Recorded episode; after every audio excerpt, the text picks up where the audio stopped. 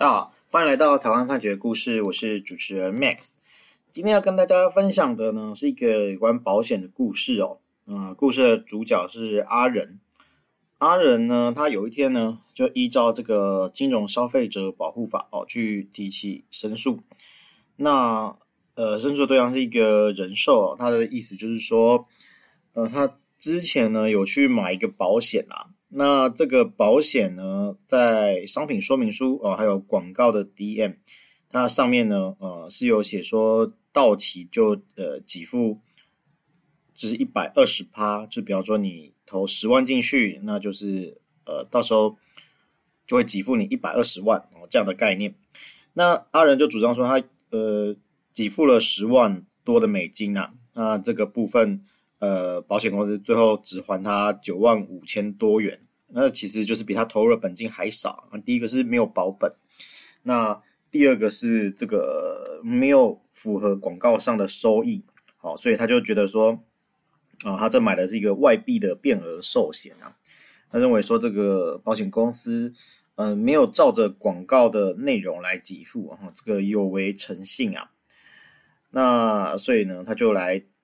提一对这个呃金依照金融消费者保护法去提起申诉，然后呢，呃，这个保险公司他就说哈，呃，我们双方虽然是有广告啦，这这些事情哈，可是呢，我们实际签的约啊，还是要以实际签的这个约的内容啊来来做决定。那我们实际签的约的内容呢，啊，其实跟这个 DM 是不完全一样的哈。那我们在实际签约的过程当中啊，这个腰保书啊，还有什么其他的文件哈，里面都有写到相关的风险。那阿仁呢，你其实是一个有投资金融商品经验的积极型投资人啊，所以你不能够说这个保险上面的一些风险内容你都不知道，好这样子啊，包括说什么信用风险啊、市场价格风险啊、法律风险啊、中途赎回风险啊、汇率风险啊、政治风险啊、经济变动风险啊。这些其实你都知道啦，因为我们文件上都有写啦，啊，你都看过了嘛。好，那我们的这个文件上也都写说，诶，这个本基金呢，啊，不保证收益分配啊，也不保证本金的全额返还啊，啊，可能存在违约风险与价格损失风险等等，哈。那这些东西你应该都看过了才会签名。那你签完名之后，这前面的广告，诶，它就只是个参考啦，因为我们实际签约内容还是要以签约的为主，好。所以呢，这个他就否认了这件事情啦。那案件就进入到了这个金融消费评议中心啊，那它是一个委员制的评议委员会啊。那这个他们就是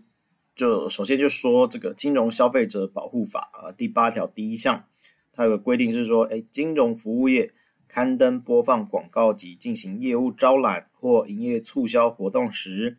不得有虚伪、诈欺、隐匿或其他阻止他人悟性之情事，并应确保其广告内容之真实。其对金融消费者所负担之义务啊，不得低于前述广告之内容。及进行业务招揽啊或营业促销活动时，对金融消费者所提示之资料或说明。那第十条第一项则是规定说，金融服务业与金融消费者。啊，订立提供金融商品或服务之契约前，应向金融消费者充分说明该金融商品、服务及契约之重要内容，并充分揭露其风险。啊，这是法律的规定是长这样。啊，但但是呢，他接下来就引用了一个台湾高等法院台中分院九十三年度保险上易字第九呃第十五号的民事判决，他就说，保险契约的订立。是由要保人填写要保书以为邀约啊，经保险人评估后核发保险单以为承诺，故双方关于系争保险契约之权利义务，应以保险人核发之保险单及所附之契约条款为准。啊，简单来讲就是以契约为准啦。好，那大家实务上其实应该主要会是业务员去开发业务啦。啊，跟我们。法律上说，这个你是腰保人填写腰保书，诶，保险人觉得你可以保，然后才保给你，其实可能有点出入。那总之呢，阿仁呢，他就提出了一些新闻资料啦，哈，然后就说，哎，这个保险公司确实是有主张啊，这个这个保单是有保证稳定收益啊，是有保本的。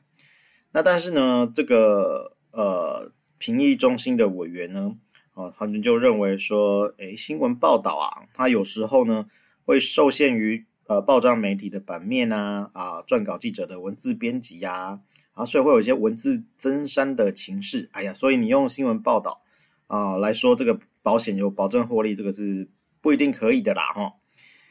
那再来呢？他就说这个保单的风险揭露还有范例的说明情形啊，里面就有写说，哎，你这个东西，你消费者务必详加阅读了解，哈啊，你要把握这个保单契约撤销之时效，就是你收到保单之后啊，算十天。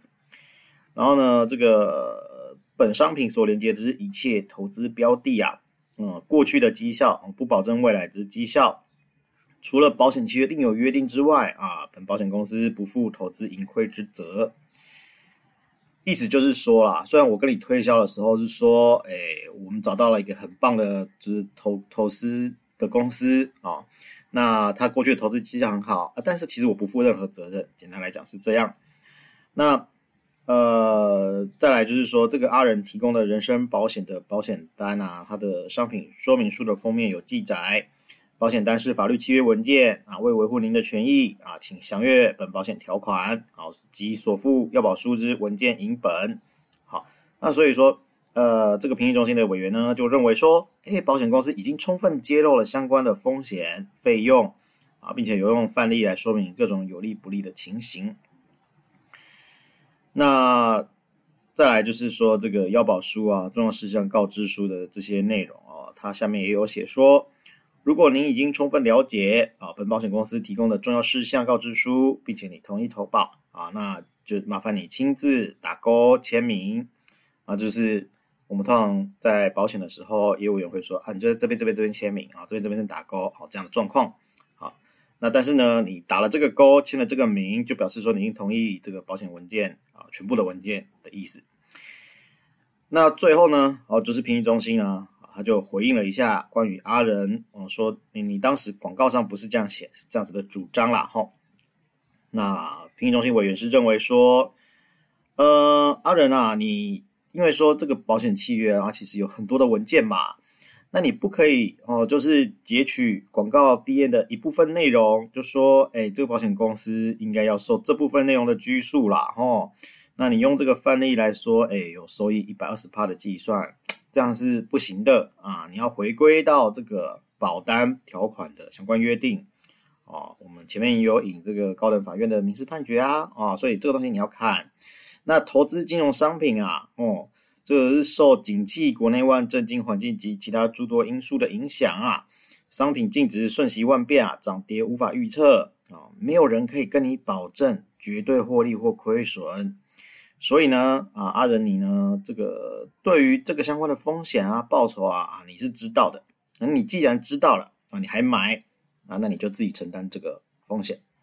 哦，好，所以最后就是评级中心就就算是驳回了阿仁的请求了，吼。那老实说，就是这样子的内容，你不需要是就是法律系的专家你也写得出来啊，就是说。我们大家都知道契约保险条款，哈，就是当然它才是真正的嘛，哈，就我们双方真正的契约。啊，问题是我今天就是看了广告才进来的啊，啊，这个法律也是说你对我负的责任是不能低于广告啊，啊，为什么你最后还是都在讲实际性的契约呢？啊，这样子对于我们整个立法的目的，其实我个人是觉得啊，没有太大的实践。那我们今天就是援引的。这个呃内容是来自于财团法人金融消费评议中心一百一十二年度评字第一九八零号的评议书啊，我们每周一会更新，欢迎大家有意见可以回馈给我们，或是可以告诉我们你们想听的主题，让我们听一起来听判决里的故事。我们下周再会。